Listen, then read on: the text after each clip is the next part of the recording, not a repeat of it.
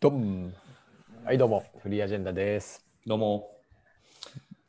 今回もじゃあ5分間チャレンジっていう形でいただいた質問に、えっときっかり5分でお答えしたいと思います。はいなお、そんなに話す準備はしてませんが、ません。5分きっかりでやります。うんこれなんかめちゃくちゃ忙しい感じになるよね。本当にね、天才だと思うわ、こういうのやって。うん、時間が区切られてるってすごい大事なことだけど、まあ僕らにはあんまりこのフォーマットでは向いてないんだろうな。そうですね、ラストチャレンジになると思います。そうだね。まあ、試してみるのが大事ってことで、はい。今回の質問は、うん周上村様からいただきました。はい。えーこれすごいいい質問だと思います。うん初期のキャッチアップを効果的かつ効率的に行う上で気をつけていること、うん初期に仮説に基づいたセレクティブなインプットに切り替えるタイミングやポイントはありますか、うんはい、じゃあ、スタート。スタートです。じゃあ僕がこれ気をつけることは、まあ、はい2個ぐらいあって、基本的に人のその1回にインプットできるボリュームに対してなんかこちらの受け手のボリュームに対してこう情報を発信してくれるものの例えばドキュメントとか口語とかのこっちのボリュームが基本的に合わないことが多いと思うんですよね。うん。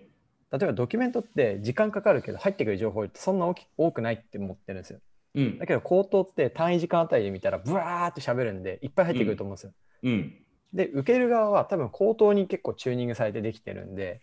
本当は口頭でもらうのが一番僕は情報を量的にはこうたくさんのボリュームを摂取できると思っています。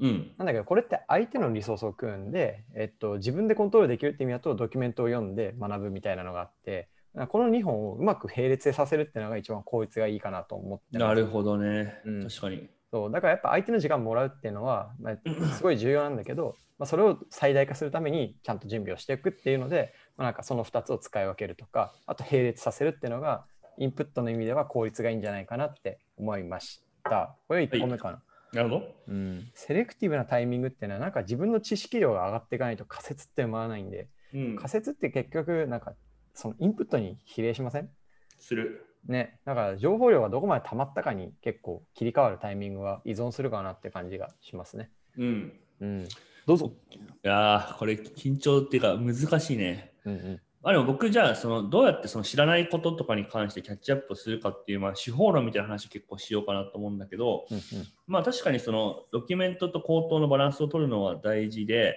うん。でまずはその一旦バーっても広げて例えばドキュメントだったらもういろんな記事をググって読むときはまあググって読みます。で一番最初はあんま制限をつけずにバーって読んでザーって斜め読みをします、うん。でその例えばじゃあ10記事とか10個の文献のときに共通で出てくる何度も繰り返せてる言葉みたいなやつをうん。自分の中で、まあ、3つか4つくらい、えっと、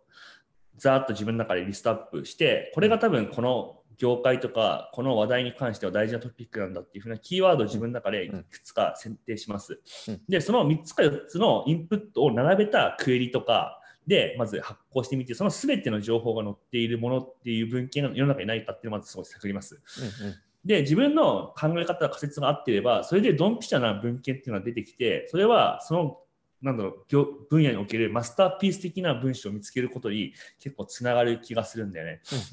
で結構そういうマスターピースとなるような網羅性の高い文献っていうのにいち早くリ,、まあ、リソースでもいいんだけど当たるかっていうのがすごく大事かなと思ってて。なんで一番最初その10個の斜め読みするっていうのはそれを本気で読むっていうよりはその重要なキーワード自分がそこに全く知らないから、うん。一旦何が重要なのかっていうキーワードをピックアップするための術として用いてでその3つ4つのキーワードみたいに入れて全てを網羅するドンピシャな文献とかそれについてすごく発信している人間っていうのを見つけてそこを深掘っていくってやり方がうんまあ、まあ、Google を使うみたいな感じの今、観点で話してるけど、うん。では一番あの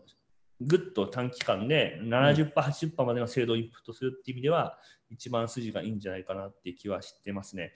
で、そのリソース1個を見つけてググって深掘ると、多分その人の言ってる主張っていうのがほぼ自分の仮説にイコールになってしまうので、うん。まあ、それが悪いとは思わないんだけど、まあ、それだけだとあんまり独自性がないし、うん。まあ、多分ヤモティからするとその他の人も知ってる真実ってことで、まあ、価値がないってことになると思うんで、うんうん。まあ、僕はそういう人をまあやっぱ3、4人とか3、4個また見つけてきて、そこの中での、えっと、あなんだろう、そまあ、総辞典、そうんもしくは、えー、と総意点を取ってきて自分の中で仮説を組み上げるっていう感じにうんするかなとは思いますね。あとはまあその僕はそんな得意じゃないけど多分ヤモティとかがやってる、まあ、僕もやりたいなと思ってるのは結局その仮説を世の中に発信してどういうレスが返ってくるかとかもある程度見た方がいいのかもしれないなって気はあするよね。でまあその一番の形はプロダクトだと思うんだけど、ーうんうん。まあ、仮説をプロダクトに込めて実証するって、まあ、実感もかかるし、ダイレクトじゃないやり方だと思うんで、うんうん。まあ、一旦その自分の中で言語化して記事にするとか、人に当ててみるとかっていうことをやって磨いていくっていうのが、まあ、実際は結構必要なんだとは思ってますね。確かに仮説のはフィードバックですもんね。うん、そうですね。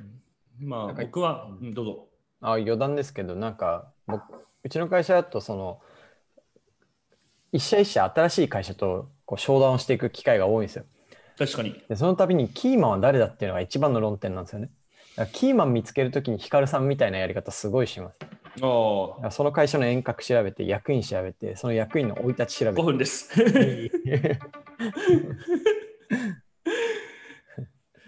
えーっと、はい、そんな感じですかね。そんな感じかな。